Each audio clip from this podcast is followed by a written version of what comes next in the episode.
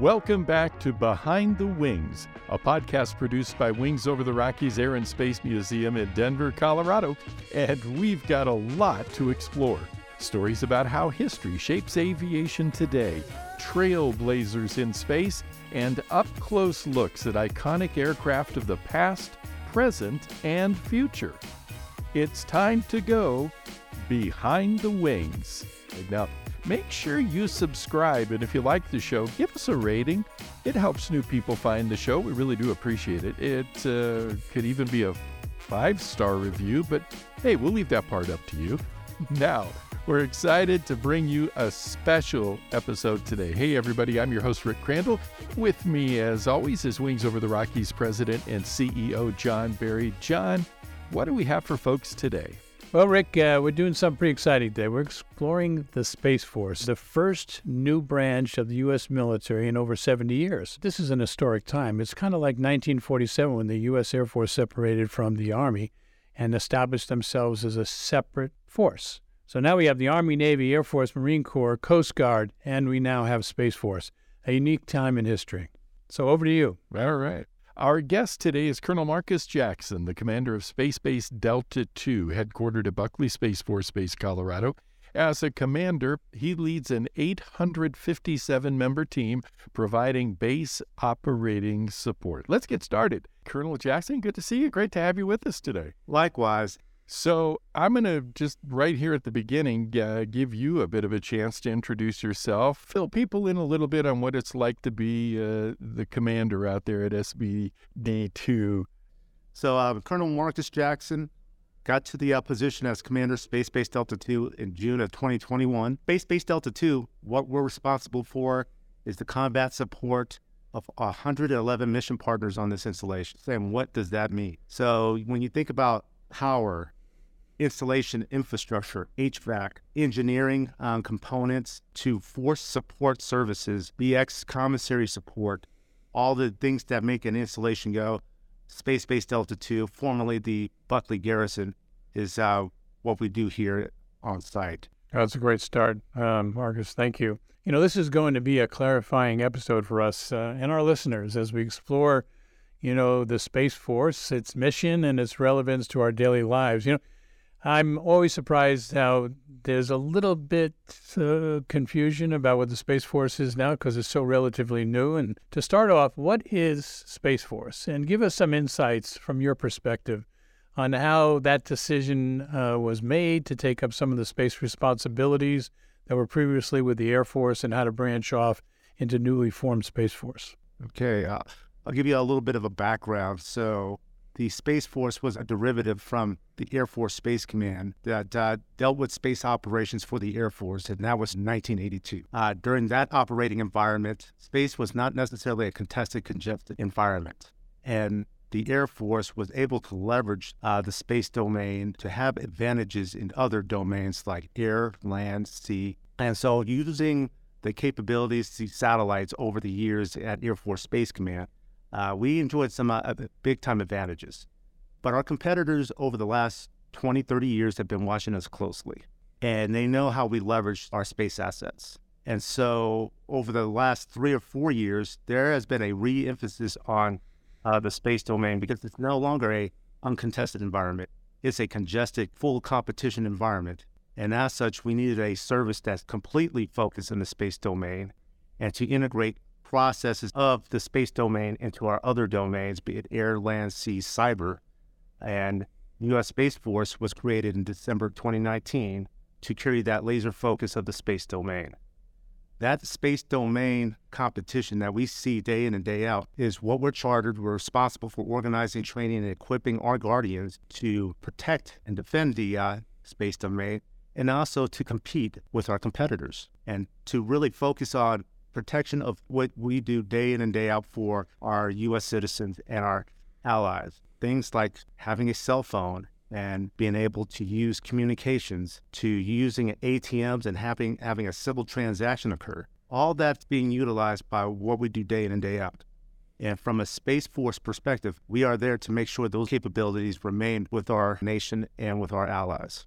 I have had the pleasure across the street from Buckley at the Colorado Freedom Memorial to get a front row seat to everything changing. And I, I swear there was a time there, uh, and I would tease about this, where every time I went down Sixth Avenue to go to the gate there at Buckley, there was a new name on the sign. You mentioned Garrison a little bit earlier, but uh, it, it, seemed if you were a sign maker, that was the job you wanted to have because that thing was changing. And not just that, but but to create this newly formed branch, there's a, a new song, there's new uniforms, there's a new name for members. They're not airmen, you know, they're they're guardians and proud of it. And what goes into I, I, I can't even imagine you you had an inside seat to this, but what goes into creating all those new elements of the Space Force. And, and really, th- that kind of tells us a bit about the, the culture of this Space Force as compared to other branches, right? Well, absolutely. And, uh, and a great question. Number one focus is knowing the mission of each of our Space Force organizations. Uh, we're broken down into deltas and uh, converting that into Air Force speak. Historically, uh, a mission set would be identified to a particular air wing and typically the operations group within the air wing would drive that mission. Space Force is basically taking all the mission like missions and put it under one Delta. So, for instance, Delta 4, who is tied to the missile warning, missile tracking perspective, will leverage all the units and squadrons and assets at various locations and have it all under one Delta for consolidation efforts and in layman's terms, you have maximizing your, your capacity and capabilities under one house.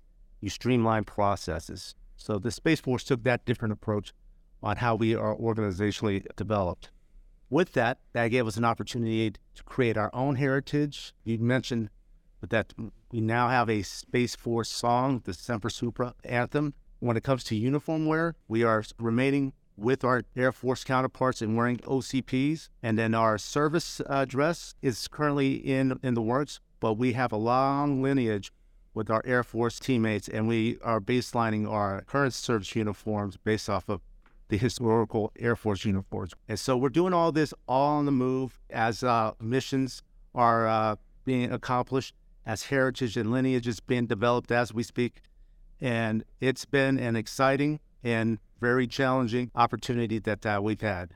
One way to put it is you're building the airplane, you know, as it's flying. Well, now you can say you're building the rockets to go into space as, as you're launching into space. It's crazy. That's well put. Well, you know, one of the things I think yeah, I think our audience can appreciate is a little bit understanding. We got the Army, Navy, Air Force, Marine Corps. We've got the Coast Guard. It's actually part of uh, transportation. But one of the things that people may be surprised to learn that they interact with space, as you kind of alluded to, every single day, you know? And it's for free. And, and what I'm really talking about now is GPS and the global positioning system. And, you know, you can't get from your house to your supermarket anymore without GPS, never mind banking and all the things that you had alluded to before. So, what is Space Force's role in providing GPS services? So, Space Force's role in providing GPS services first and foremost is making sure that capability is continuously available day in and day out. We have uh, competitors that are always trying to, you know, degrade and mess with that system, and that's what our whole life is, is to protect that. And also the evolution of GPS. Um, as you know, years and technology advances, the ability of leveraging GPS into next generation is important. Um, when we talk about uh, how accurate uh, GPS is. We live and die by it uh, in the military on a lot of our weapon systems.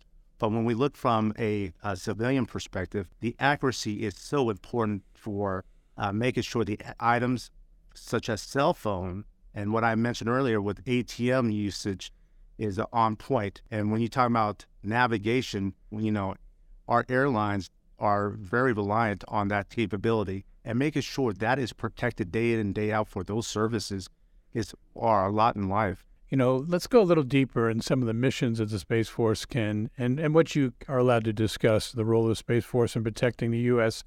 and its interests in space. One of the, you know, some of the current and potential threats to U.S. interests in space, and how does the Space Force address them?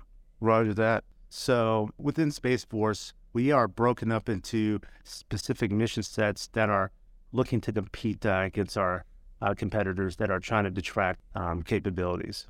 when we look at Delta 8, which is our MilSatcom GPS Delta, our whole lot in life is the development and evolution of secure communications for our strategic users. Delta 2, which is tied to our space domain awareness section within Space Force.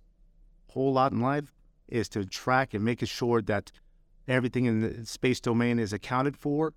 And more importantly, they leverage intelligence information to make decisions and allow decision makers to have a full perspective of what's going on in the space domain. There's other uh, deltas that are tied into each mission set, electronic warfare to a wide variety of uh, other aspects. Delta 4 is right in our backyard, talking about early warning missile tracking, missile de- uh, detection. We have uh, another uh, Delta, Delta 7, our intelligence uh, lanes of the road. They fuse each and every base intel information within the other deltas. So everybody has the latest and greatest assessment of what's going on with our competitors and uh, with our uh, with our allies. So, Colonel Jackson, everybody knows Buckley by sight by the radomes out there, right? Everybody knows the golf balls out there on the east side of town. You look at them out the plane window when you're landing, you know, you're home. Uh, it, it's what we've known Buckley for. And I, would like to talk about that a bit. Uh, the Space Force operates a number of, of satellites and ground based radar systems that are used to provide early warning of missile launches, monitoring the trajectory of missiles in flight.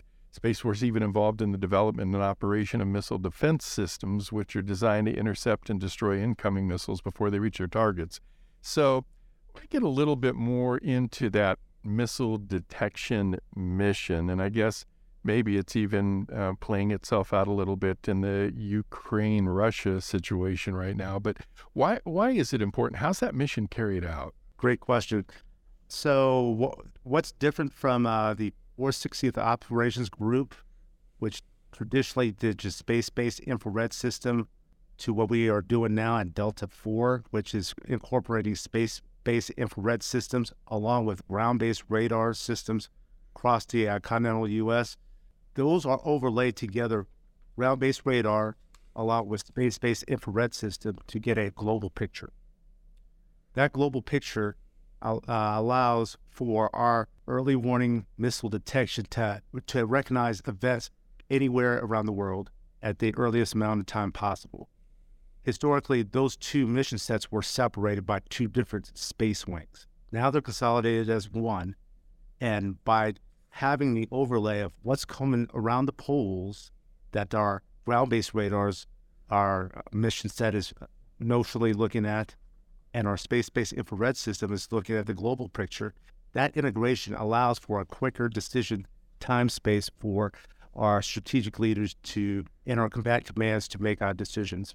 You know, it's um, important for us to understand that there's another thing that can affect any and all of us, you know, whether you be in a company or public sector or private sector. You know, the one of the key responsibilities of the Space Force is to ensure the security of military and civilian space systems from cyber threats.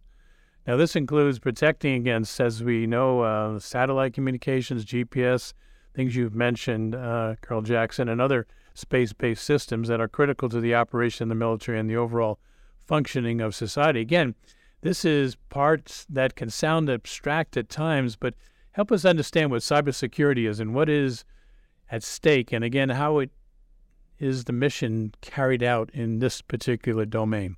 So, from a cybersecurity and cyber perspective, you can look at things and vignettes that we've experienced as a nation uh, over the past couple of years. Banking systems being infiltrated, business practices trying to establish cyber defense of their organizations, and so you put that same mindset into military perspective. And when you talk about satellites, you're talking about weapon systems, it doesn't matter what domain you're in.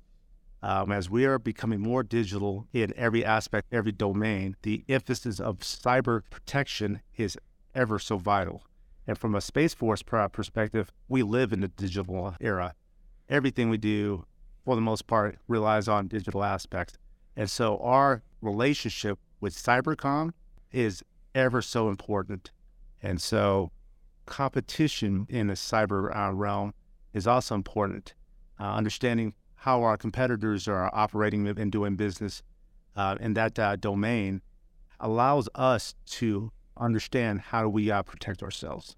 Yeah, we all know the challenges. You know, bet everybody in the audience is either experienced themselves or have uh, known of people who have been cyber attacked. And we know about all the things that can happen with your own personal banking systems and things like that. So, you know, when you think about uh, all the things that are going on in the future, the upcoming technologies and capabilities, at the same time, NASA has plans to set up bases on the moon, and other countries like China have similar goals. And could there be a day where there is a Space Force guardian on the moon or actually in space? So, what is it you see in the future for Space Force?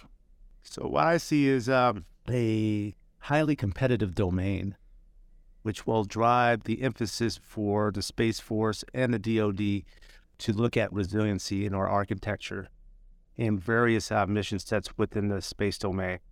When you look at MILSATCOM to GPS to imagery, we're looking at you know probably having more resilient architecture, being able to send maybe smaller satellite types, cheaper uh, satellite types, and all of that's got to be tracked. that level of technology is going to be have to advance. Think of air traffic controllers um, being able to track all different type of airlines uh, coming in and out of you know Denver International. Well, you know what we do day in and day out right now is that level at the space domain, and as more and more satellites across the globe are launching and saturating the system, we have to have capabilities and tracking mechanisms that will catch up and be able to uh, identify those items and also understand if there are techniques and procedures that our competitors are utilizing. Because what I see is a an explosion of space satellites in our uh, domain in the next 10, 15 years. It's already, it's already here now, but it's going to be uh, extremely competitive in that domain. Yeah, and we're you know we're talking about uh, the military applications and adversaries and and all that stuff let alone the civilian application and the number of commercial rockets that are going up and missions that are being completed. I mean, it's it's not like you used to be able just to control it because you know it was the it was the military that was that was there. Uh, it's getting crowded up there. Absolutely, and uh, when you talk about commercialization and next generation capabilities and technologies, those partnerships that the Space Force is looking at and developing and establishing with our commercial uh, entities is ever so uh, vital in the years to come. Um, shared resources, being able to understand operating environments, and are we seeing the same thing? Or are we leveraging next generation technology for the greater good of the globe? That's where, you know, U.S. Space Force is really going to make some inroads uh, with our commercial partners and also our ally partners, too. So so I've got one more for you myself before we before we wrap things up, and it's about the people. Uh, I, I've gotten to know many, many, many of your team members out there. I know they're amazing young people that wear that Space Force uniform in this day and age. I had the privilege of being out there when the uh, Air Force Legends tour came through, and General Myers, uh, you know, former four-star uh, chairman of the Joint Chiefs, and and some three stars were gathered. And I saw the way that the Guardians interacted with them. I'm not sure when I was like a two striper back in the day and a four star was standing in front of me, I was going to have the nerve to, to have conversations that they were having. And that speaks to the quality and character of the Guardians. And, you know, if, if I can get you to, to talk a bit as the proud commander that you are of those men and women out there, I'd, I'd love to have you share that. Absolutely. Uh, I put it this way: if I was in their shoes now, I couldn't even get in. uh, our junior um, CGOs, our junior enlisted corps, come into the uh, Space Force with so much talent, with so much innovation and ideas, and more importantly, with the concept of asking the, the whys.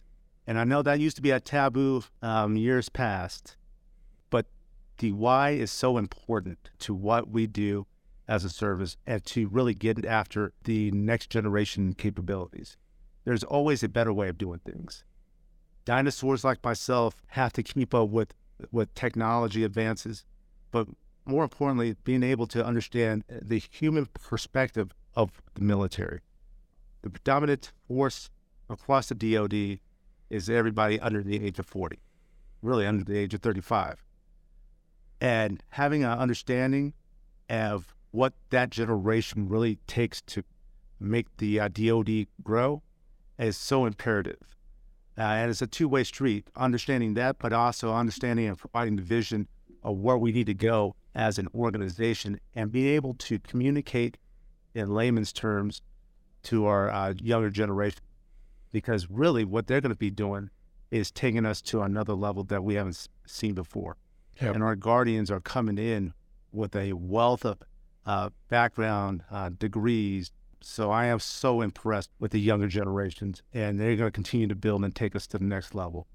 And then also would be remiss to, not to mention that uh, our airmen here at uh, Space Base Delta 2 work day in and day out with the Guardians to make sure that that combat support capability is there. 99.5% of Space Base Delta 2 is comprised of airmen. We are leveraging that in our Space Force uh, integration processes. And that's vital for us to s- succeed in years to come.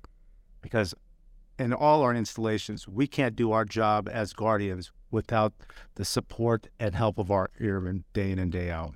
And that's vitally important for that relationship to continue to blossom. Not going to lie, as much as I love the Guardians, I still don't mind hearing an F 16 every now and then. I might still take me back to my Air Force days. Yes, sir. well, having flown the F 16, we can't forget that either. Putting that down. Let me just uh, kind of close out a little bit here, uh, Marcus. You know, I'm going to give our audience an appreciation for your conversation today. I mean, you are making history. I mean, this is this is 1947 when the Air Force separated from the Army, and your leadership and your team and your airmen and your civilians have all been part and parcel of the ability to make this history a reality. So uh, I salute you for that, and well done. Hey, how can I top that? Geez, I don't want to be too nice to him. I, I still need a favor or two before, uh, you know. Got you, Rick. no, I. It's the best. Thank you for for your time today and joining John and I on this podcast where we can talk a little bit freely with people about w- what the Space Force is, and and you can be as proud of the Space Force as you can be of any branch of service. So good on you. Yes, sir. I appreciate it. Thank you, Colonel Jackson, for joining us today on the program. That was so cool. All right, I, am going to go first and tell you what I loved. I, I, loved everything about that. I, I loved the insight into the making of a new branch of service, and I love the insight into the the magnitude of the scope out there. What were your takeaways, John? Well, one of the things was we kind of alluded to is the impact on the average citizen. I mean, GPS, I mean, cybersecurity, I mean, those are things that affect every single citizen in the United States, and some of our audience members can relate to that directly. I mean, clearly, we all have experienced something in that regard. The one that I particularly want to kind of uh, jump ahead on is the aspect that, you know, now the Space Force is being more aggressive in its outlook, particularly on the offensive side. We have to, as Colonel Jackson said, this is a new domain. It's uh, it's got a lot of threats now, and we have to think not only on the defense, we also have to think on the offense. And that'll be more talked about in the future, I know. Absolutely. Well, folks, that's going to do it. Thanks for listening. Be sure to visit now wingsmuseum.org slash podcast to join the conversation and access the show notes. And we'll be back soon with another episode of Behind the Wings. Head over to iTunes or wherever you listen to subscribe and leave a review. It helps us a lot, and we certainly appreciate it. That's it for now. We'll see you next time, right here on Behind the Wings.